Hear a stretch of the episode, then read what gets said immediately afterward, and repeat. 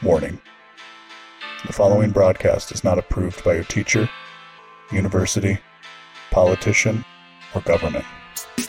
Side effects may include skepticism, better reasoning skills, liberty, peace, and an escape from the woke. Welcome to the show. I am your host, LB Moniz, and this is a portion of episode 87. 87 was recorded on October 24th, 2023, entitled The American Cult Gets a Hard Reset. What you're about to listen to is one of six installments where I do my best to walk through the complicated nature of the Israel Palestine conflict in such a way to remove as much of the emotional baggage as we possibly can. I broke this episode out into six episodes for you guys on the free stream. Of course, if you want immediate access to the full two hour stream, all you have to do is become a member of the Been Awake Elite. It's $50 a year. Buy me dinner. You get full access to this. You don't have to wait. Uh, these are all going to be released over a course of two weeks. Let me just give you a quick rundown of what everything is going to look like, and then you guys can get into the episode. The first episode, 87.1, is pre knowledge about Israel Palestine. This in this episode, I'm going to take you down take you take you down a, the road of a piece I wrote about a concept called pre-knowledge. I think this is something we all struggle with or suffer from, or just frankly something that is in the modern day, and maybe always was, but it's more pronounced in the in the digital media age. So you're going to learn more about pre-knowledge and how that relates to the Israel-Palestinian conflict.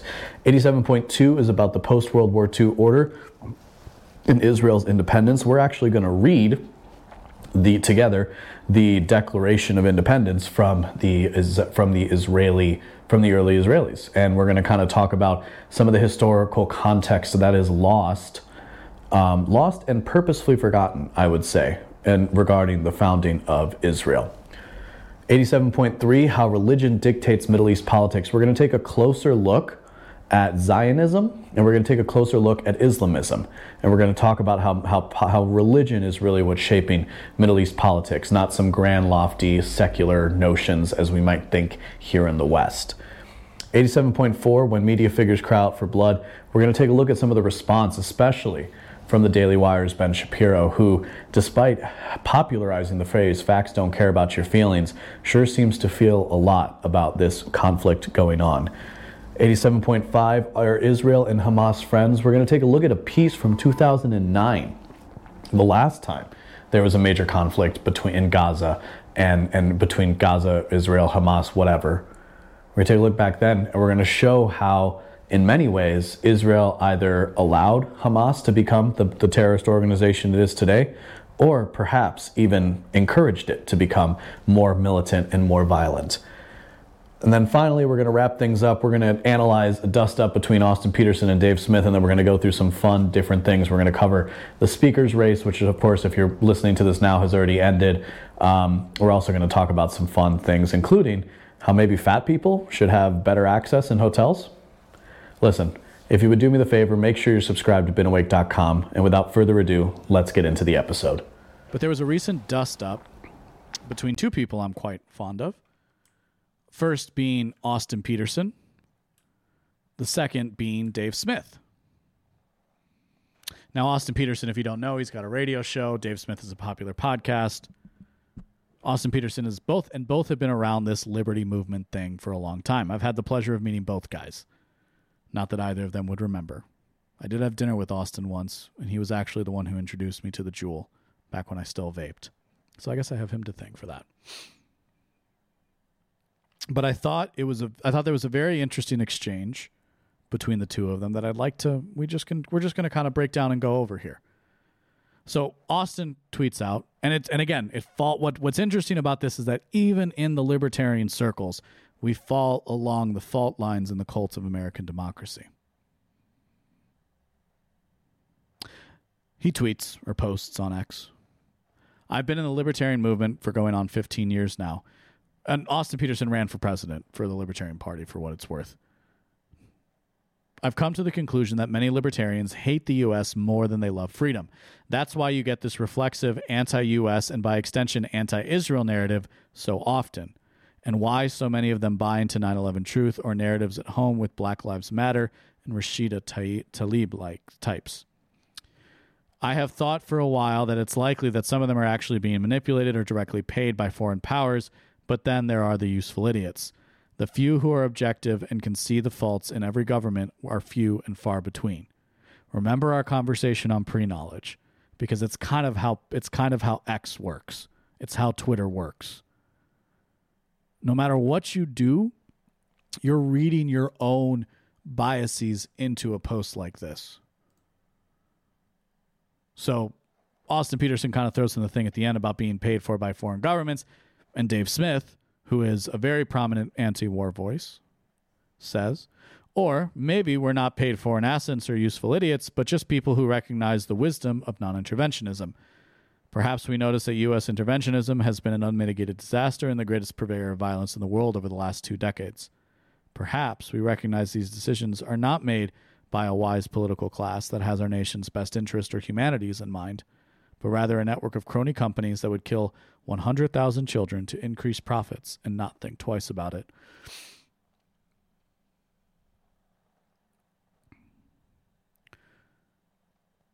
What Austin says to that is that you, being those libertarians, give themselves way too much credit, to be honest. Plenty of you are shills for foreign regimes, paid or not, justifying interventionism when Putin does it. If you're not getting paid for it, then that's useful idiot, ter- useful idiot territory for certain. And I'm not advocating for U.S. interventionism.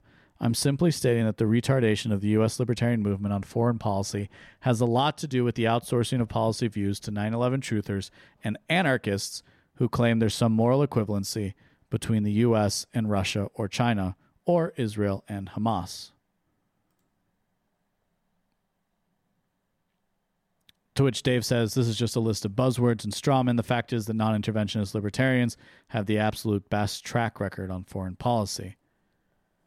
And he says, Speaking of strawmen, when did I say non intervention was the wrong idea? I'm agreeing with you there.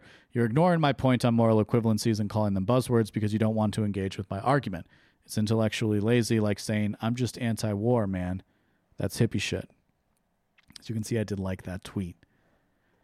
Because despite the fact that I don't think that most of the wars, if not all the wars of the 21st century, have been justified per se, I also understand how quickly most people justify them. And I'm starting to see a problem with the anti war position. It's the same with any ideologically held position, which is when most when people come looking to you for answers, they already know the side you're on. And when people are emotionally invested, rational arguments don't change their minds. And that can be very frustrating, right? And that's why I'm trying to do the show the way I am here. Just kind of having, just hashing out the complicated nature of this with you.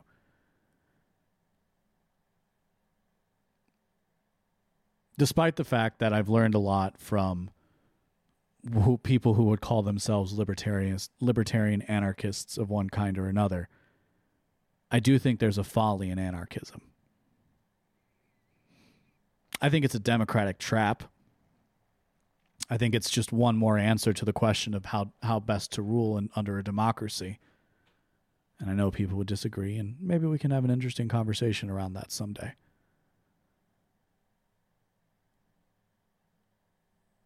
I've tweeted before that Twitter, now X, is in group signaling the out group sees. Now, I follow both of these creators well enough to know that both of them tend to have the same actual opinions on policy prescriptions. I, I, just that's just the way things fall out. I don't think they've I don't think they've hashed it out yet, but they might have a conversation soon. And what when that happens, you're going to see a lot of back and forth of them agreeing with each other, but really disagreeing not over the substance of the argument, but the framing of it. And that's what we talk about here.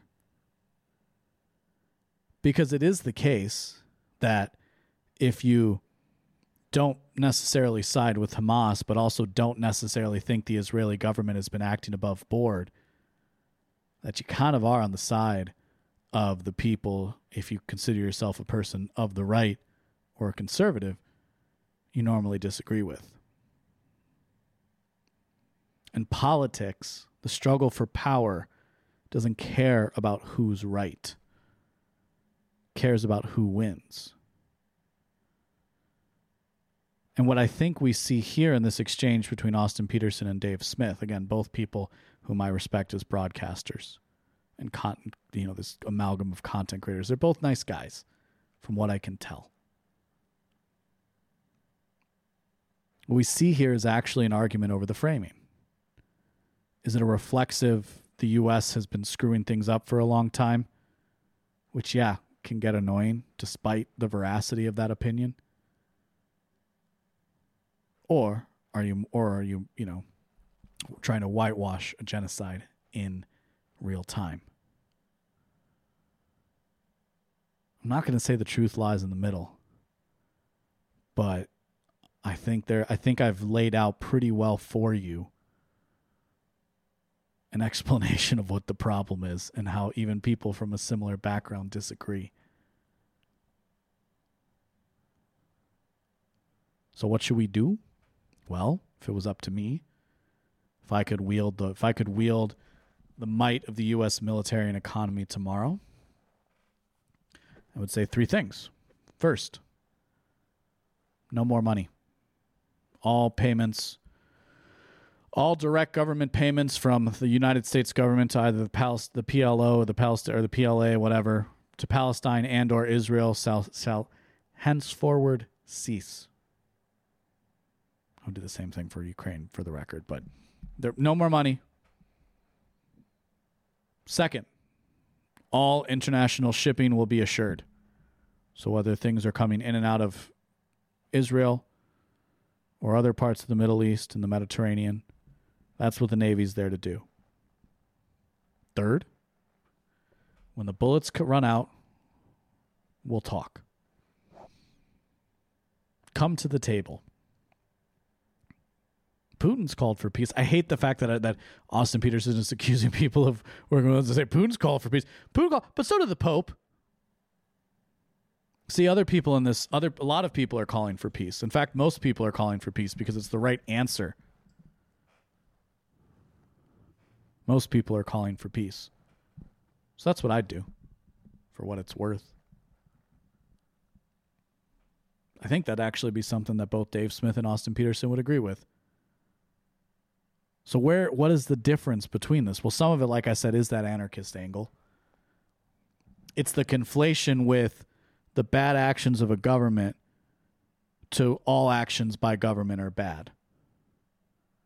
Which is actually an untenable position, but rhetorically it's useful. And it is the standard for a lot of people. But it limits you. And it limits you because it's not it's not how most people interpret the world.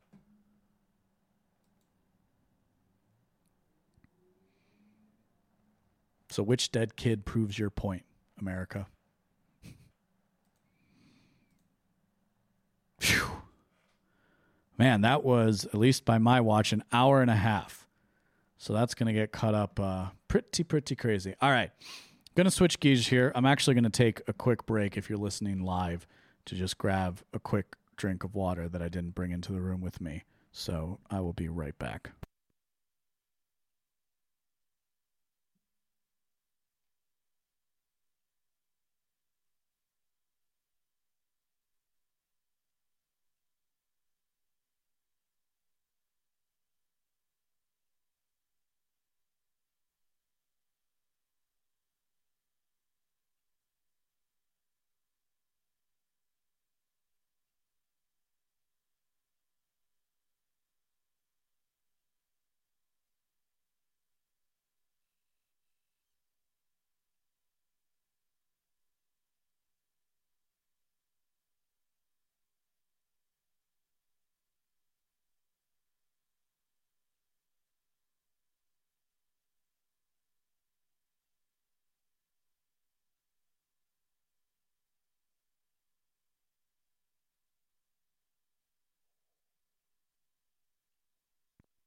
All right. Sorry about that. Man. So, next part of the show, if you're listening live, we're just going to go through every pretty much everything else that's happened since my last live stream. Um, we're going to have some fun. All right, let's see here. So, that was funny. So we're gonna just kind of. So a lot of this is gonna be kind of a potpourri react, and we're gonna be tying some stuff together, and I'm gonna do my best to keep the dumbest stuff for last. we got some goodies in here, by the way. We're gonna try and keep the dumbest stuff for last. Why? Because that's kind of what you know. You got to have some kind of a theme to a show, and that's going to be a useful way to end the segment. So we're not going to do this one, but we are going to do this one. So, as of right now, as of my recording this, the U.S. House is locked within the struggle for a new speaker because of this guy. Mr. Speaker, my friend from Oklahoma says that my colleagues and I who don't support Kevin McCarthy would plunge the House and the country into chaos. Chaos is Speaker McCarthy. Chaos is somebody who we cannot trust with their word. The one thing that the White House, House Democrats, and many of us on the conservative side of the Republican caucus would argue is that the thing we have in common Kevin McCarthy said something to all of us at one point or another that he didn't really mean and never intended to live up to.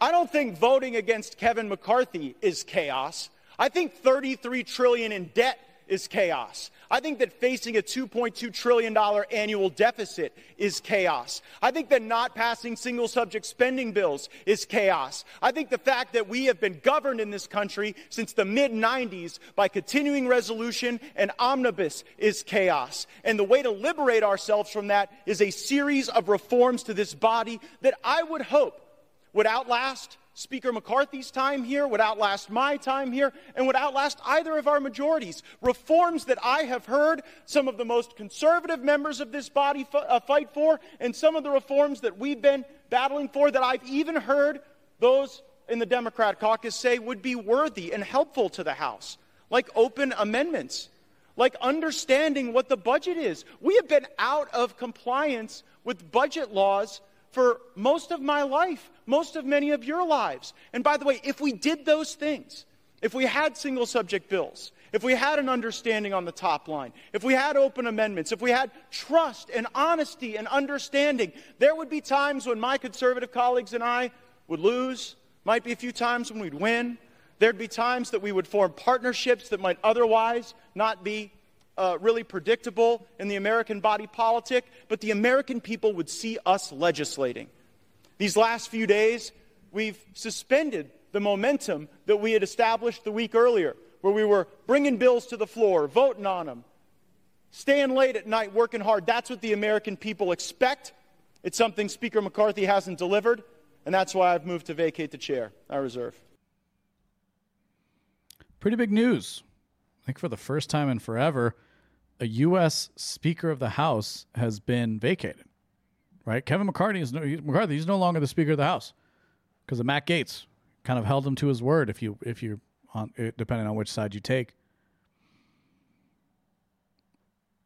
I don't think it's a shock that this happens to the Republican Party. And frankly, I talked a little bit about I talked a little bit more about this on a recent episode with Tommy Salmons on his Year Zero podcast. That's going to be coming out soon. So we talk a little bit about this topic on there. But what I'll say in short to this story is let's see, right? That's really the position you should have. I think you should welcome this kind of a change and this kind of a shakeup. It's the kind of thing that, as he said there, and perhaps in the greatest, perhaps in uh, with a sense of wishfulness, that there could be some sort of regular order restored to the House, which could actually bring some transparency to government which, despite the things I think about the federal government, would still be nice to see. You know that, right? If you've listened to the show long enough, you know that. That the government doesn't operate the way it said it does on the School of Rock. I'm just a bill. Yes, I'm only a bill. And it, no, it's not how it works. Especially not since the biggest, especially not since the dawn of the terror wars. pretty much the entire 21st century. There's not been what was what was called regular order in the house. And what you're witnessing are the power factions fighting against each other between the more corporate and populist elements. What I said will be interesting to see is to what extent the Democrat, the more populist amongst the Democrats, are actually willing to reach across the aisle. Because if I'm being honest, I don't see them doing it for long. I think I think they did it pragmatically. I don't see them doing it for much longer or for actually standing by Matt Gaetz. And if they could, they'd pull the wool out from under him. Let's see, what are we doing next? Here's an interesting thread. We're not even. It's, you know, it's funny. I, I actually, I will say, threading your tweets used to kind of be the thing. You had to put, you had to number them all that.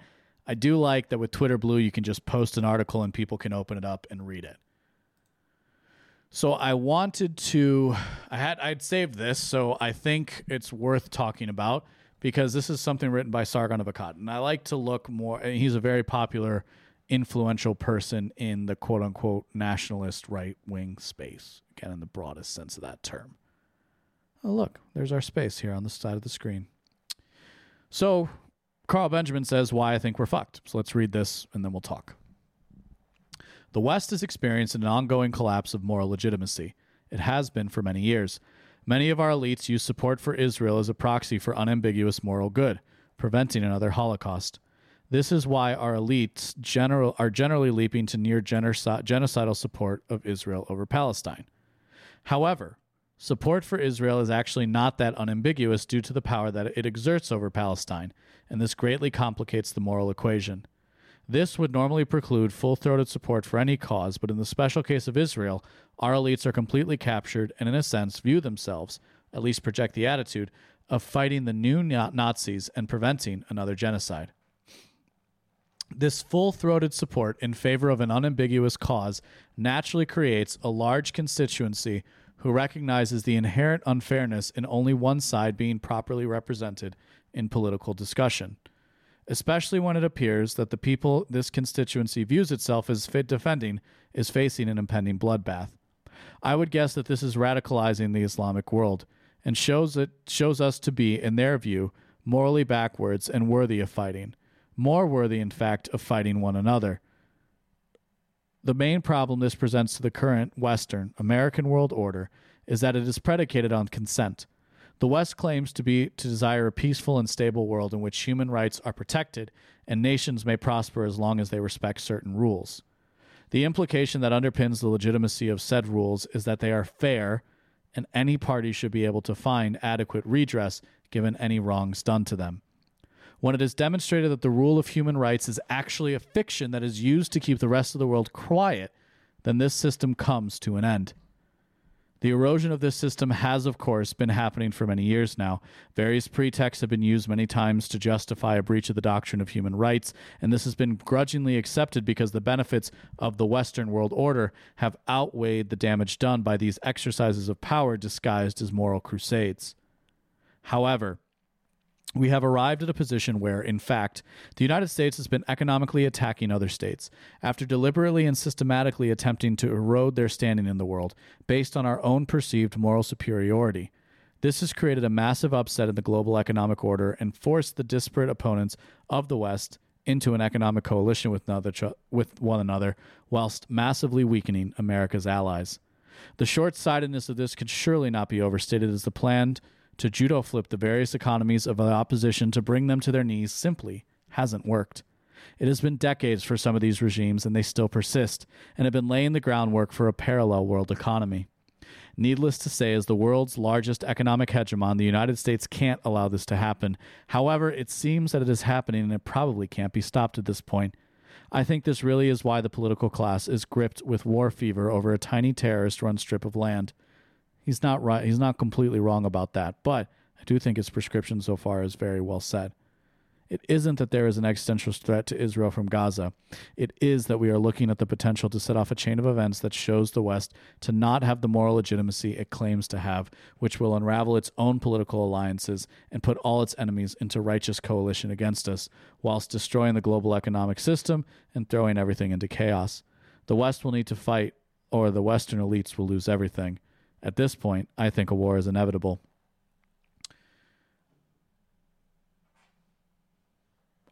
I think it's very interesting to think that because even because someone like a Sargon of Akkad, or who's now who now goes by his given name of Carl Benjamin, was for you know was not was not steeped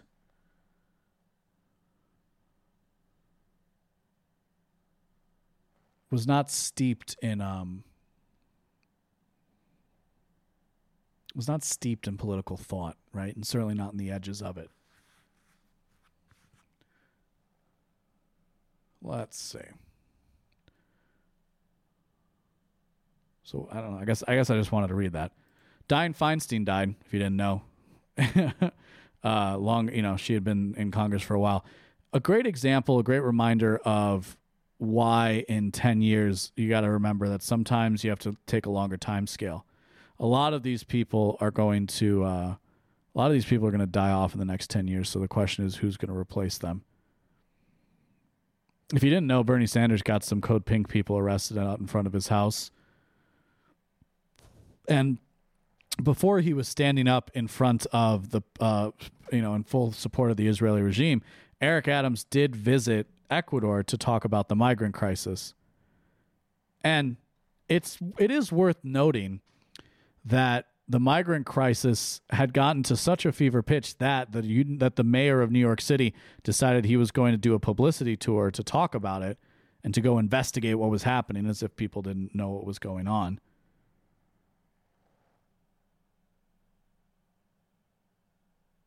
And he decided and and now we're now all we're talking about is Israel Gaza.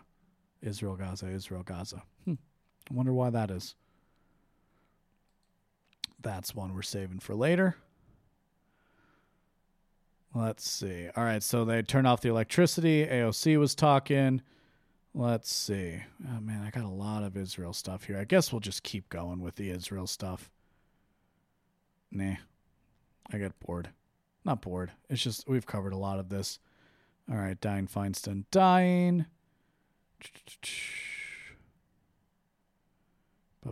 Oh, this was a good one.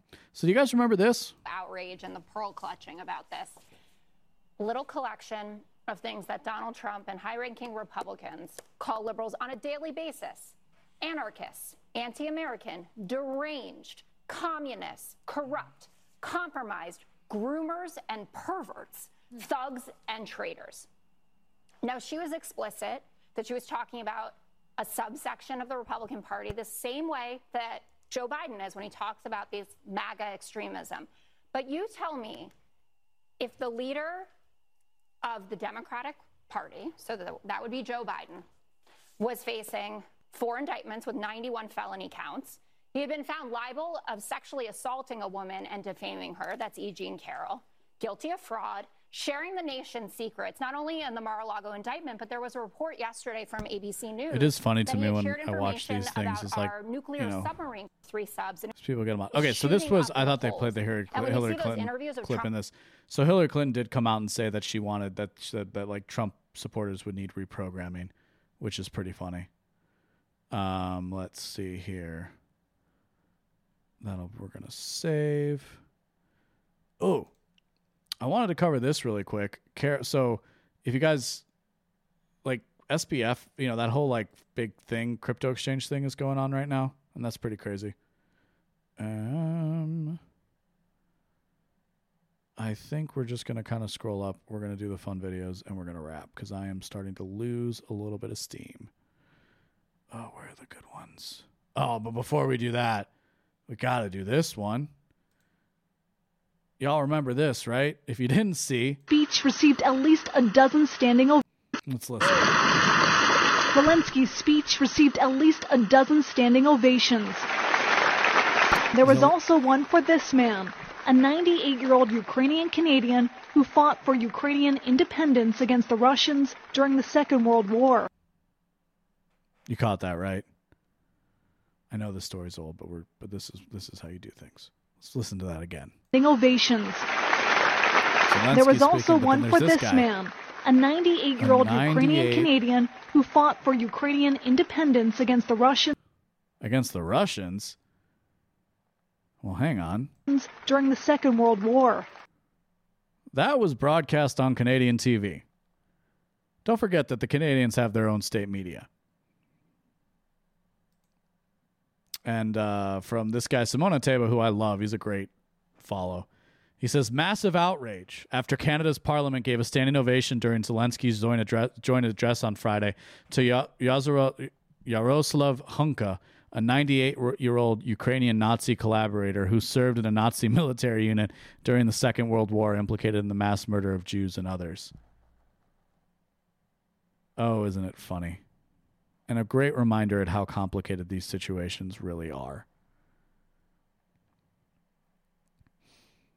Let's see what's the next one here. It, it's like with the whole with with that thing. It's kind of like it was one of those things I wanted to happen. It was so delicious, just because of how people used it, right? And not only that, like and and like the fact that it's a great signal of the times we live in, right?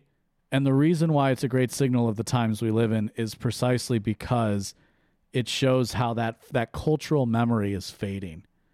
And that cultural memory has faded so much and we live we live amongst a war with Russia currently. Um we live we live we, you know we live during a during a war with Russia currently through the Ukraine that people have forgotten that they were the allies in World War II. How crazy is that? Like when you really think about it. Other news if you didn't if you happen to miss it, RFK announced that he's exiting the Democratic Party to run as an independent for president of the United States. Here's what that means: nothing, because that mean, that officially makes his campaign dead in the water. I think it's completely ridiculous that he did this. Entering third party politics or independent politics is lunacy in this age. And the only legitimacy in my mind that an RFK had in a presidential run was to challenge Biden within the Democratic structure to expose it for the fraud that it is. And now he's trying to take this tack that makes him farther left than Biden on some issues, supporting things like reparations. Right after he fired fired his longtime campaign manager over the Israel Palestine conflict, at least in part, because they fell on different sides, and hired somebody else that I think is related to him and also used to work for the CIA, ironically enough. Funny how those things work.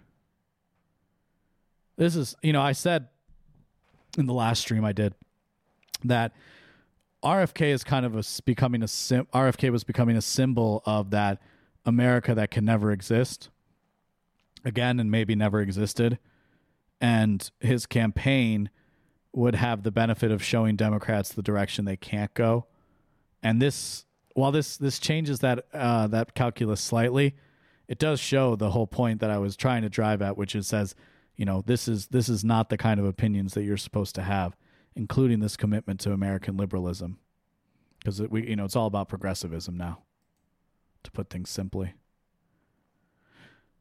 This was, I thought, was a very interesting tweet that was sent out, and this is connected to the Russia or to the Israel Palestine. Is apparently there's a representative that served in the IDF and now serves in the U.S. Congress, and I don't think you should be able to do that. I think I think Congress should be for Americans, and like only Americans, but you know that's just my opinion. This was a fun one. So this guy I think is running. For I mean, in terms of your- conservative or for he's running for prime minister in Canada. It's a great little great little example of how, a great way to deal with the media. And you remember you have to remember that the Canadian the Canadian media is like state TV. Literally funded by the government. On the on the topic, I mean, in terms of your sort of strategy currently, you're obviously taking the populist uh, pathway. Um, What does that mean? well, ap- appealing appealing to people's uh, more emotional levels, I would guess. Um, I mean, What do you mean certainly, certainly you Give certainly you tap certainly you tap uh, very strong ideological. So if you don't know, this is what it's like to talk to most journalists is they make a lot of assumptions about you and they make assumptions about the things you say and they basically want to frame the question to get you to answer it. Language quite frequently. Like what? And what he's doing very well in this interview is by pairing and not actually answering any of the questions. And you'll see where he gets him to. Uh, left wing, you know, this and that, right wing, you know, I mean, it's that, that type of ideological thing. About, I never really talk about left but or right. anyways, a lot I of don't people really believe in that. Okay. A lot of people would, would say that you're simply taking a page out of the Donald Trump uh, well, book. Like which people would say that? Well, I'm sure. And the reason why he doesn't want to say who, it's because it's like him. I and if you say, who, but well, you're um, the one who. And rhetorically speaking, if you say, "Oh, well, this is me saying it," then it doesn't sound as good for the paper, and so you have to say that a lot of other people are saying it.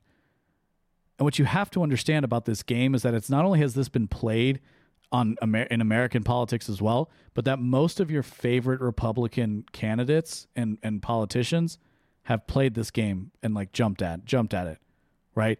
Think about Mitt Romney's famous "binders full of women" speech or moment in the debates. He was trying so hard to be the guy that everybody wanted him to be. Ask the question. So Yeah. how, you must know somebody. okay. He gave in to their I'm, I'm sure there's some out there, but anyways, Some the, the point say. of this the point of this question is, I mean, why should why should Canadians trust you with their vote, given, you know, so after all of that, he gets him to an actual question. Not not just the sort of ideological inclination in terms of taking the page out of Donald Trump's book, but What are you also talking about? What page? What page? Can you give me Okay. a page? Give me the page. You keep in, saying in terms that. in terms of tur- turning things quite dramatically in terms of, of Trudeau and, and the left wing and all of this. I mean, you, you, you make quite a you know it's it's quite a play that you make on it. So I'm I'm not just sure. wondering. I don't under. I don't, I don't know what your question Okay, is. then forget that. Why should Canadians trust you with their vote? Well done. Forget everything I said. All of it was fluff anyway, designed to make you look bad. Why should Canadians vote for you? Common sense. And he goes on and on. He's just sitting there eating the apple. It's a great, just if you study that, you start to understand how you can actually f- fight the left, as it were. Let's see. A Couple more stories, and then we're just going to watch some crazy TikToks. Um, yeah, U.S. bond, you know, blah blah blah. There's, I mean, listen, there's a lot in this. Oh, this was something I wanted to talk about.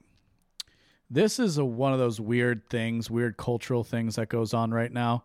So this is, uh, let's see, this source on this is a so so archive papers.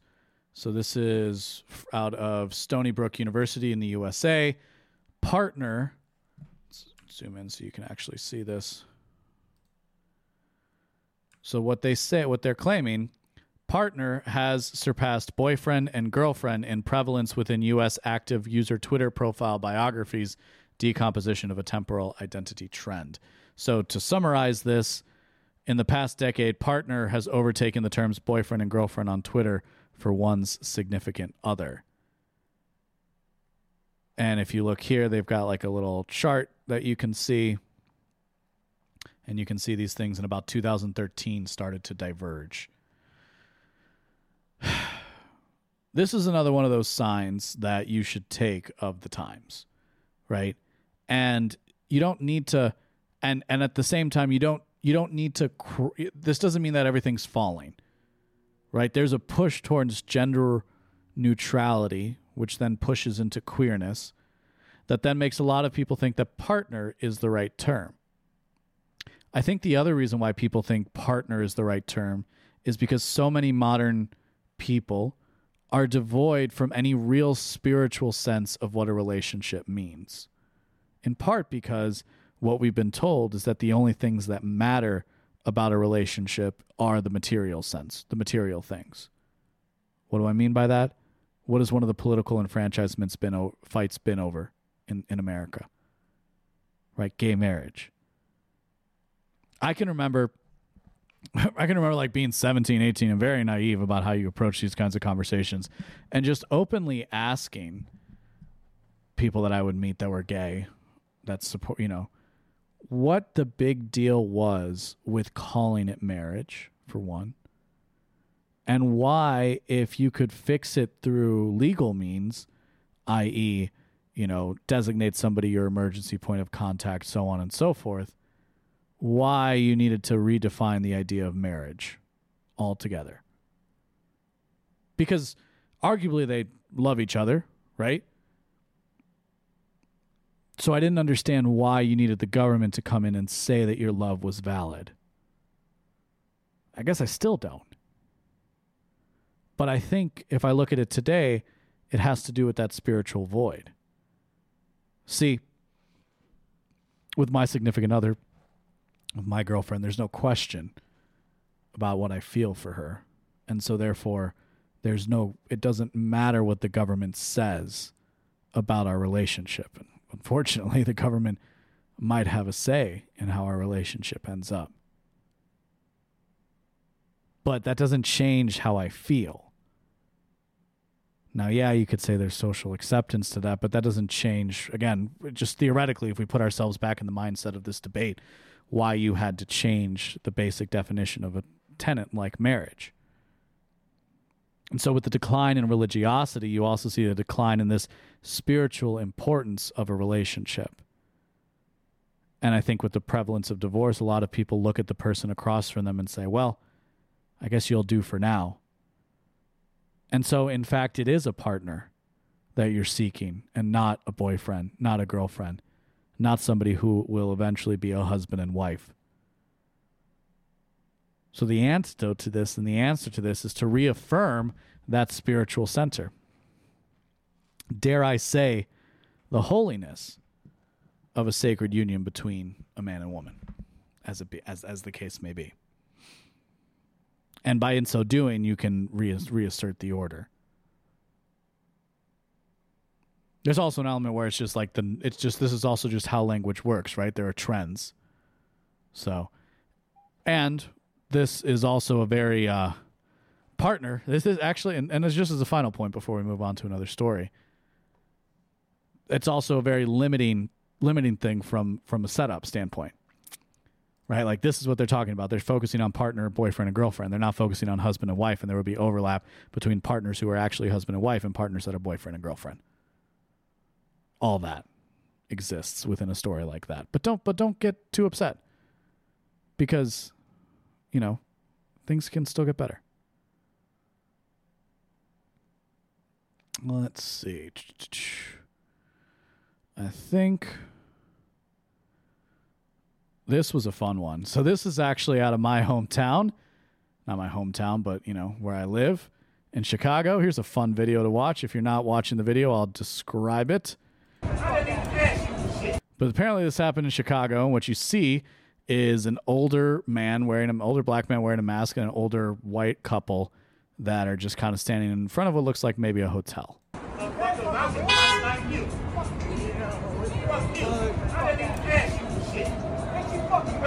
And for some reason, this guy has decided to talk to the other guy.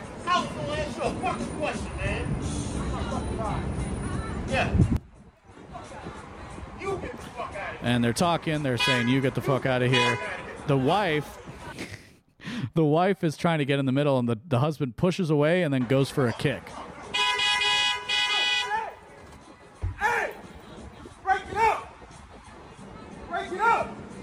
Somebody says to break it up, and it kind of breaks it up.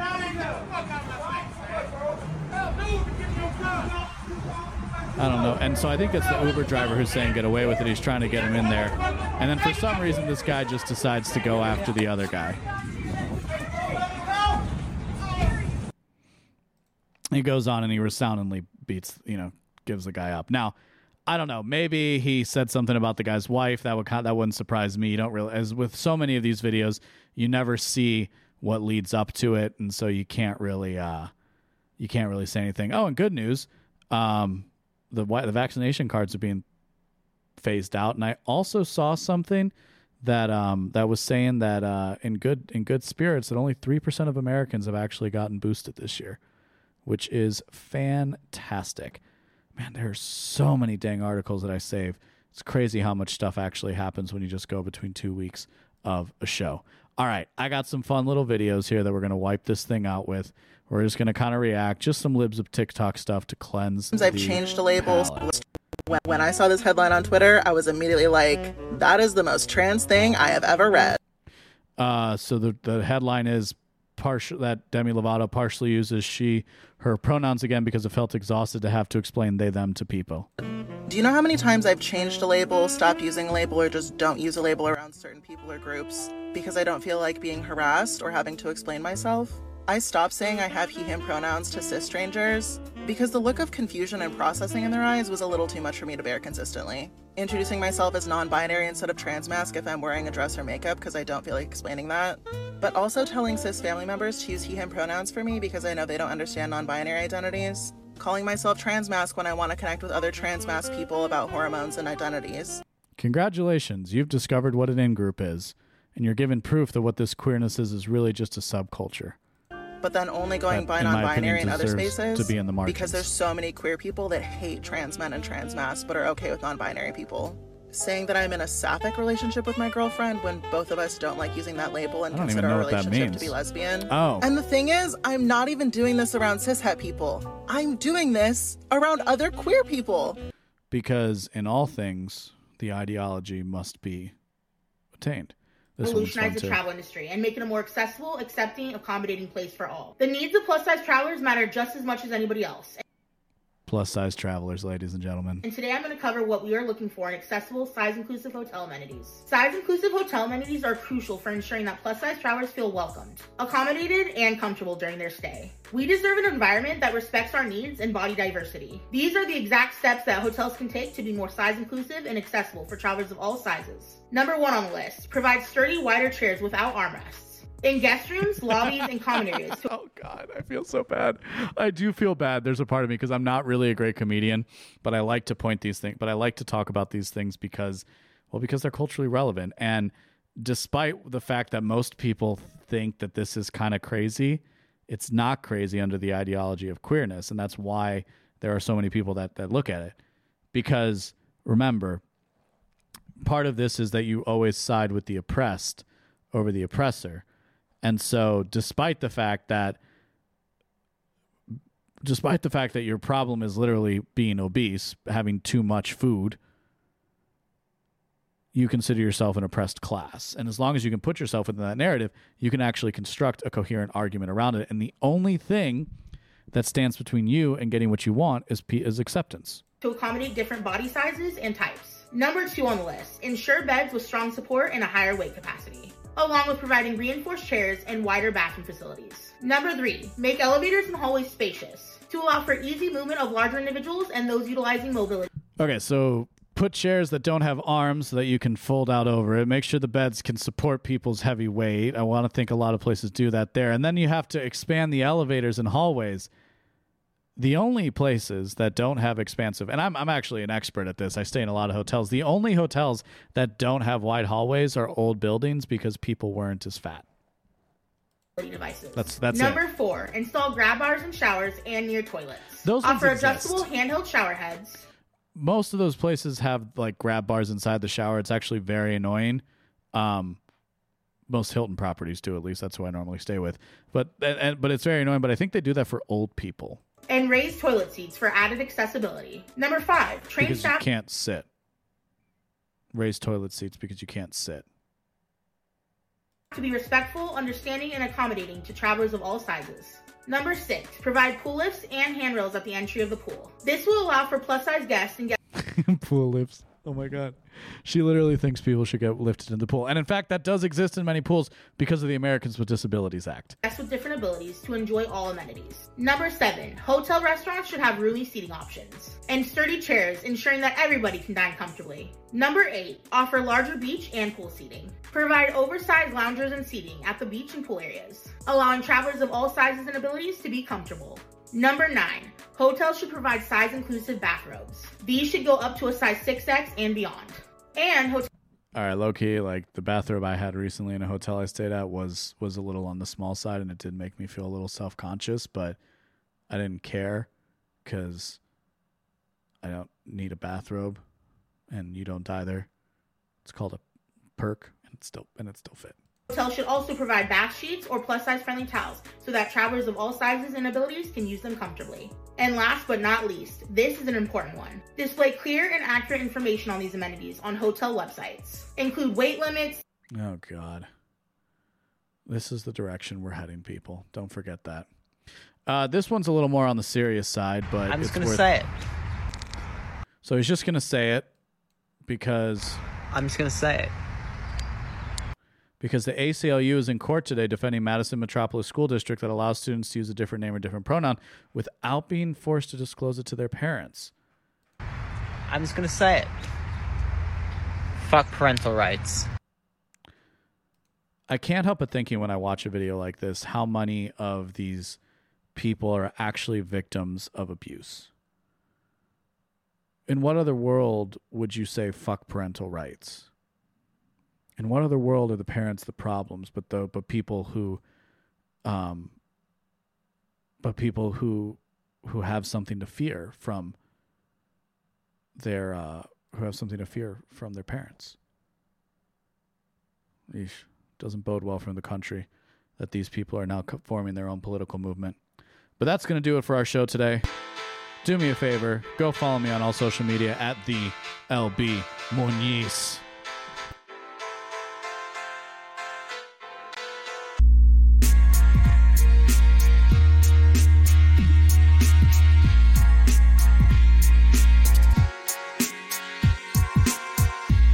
Like what you heard today, go to beenawake.com to subscribe for future updates. My name is LB Muniz, and I am not one with the woke.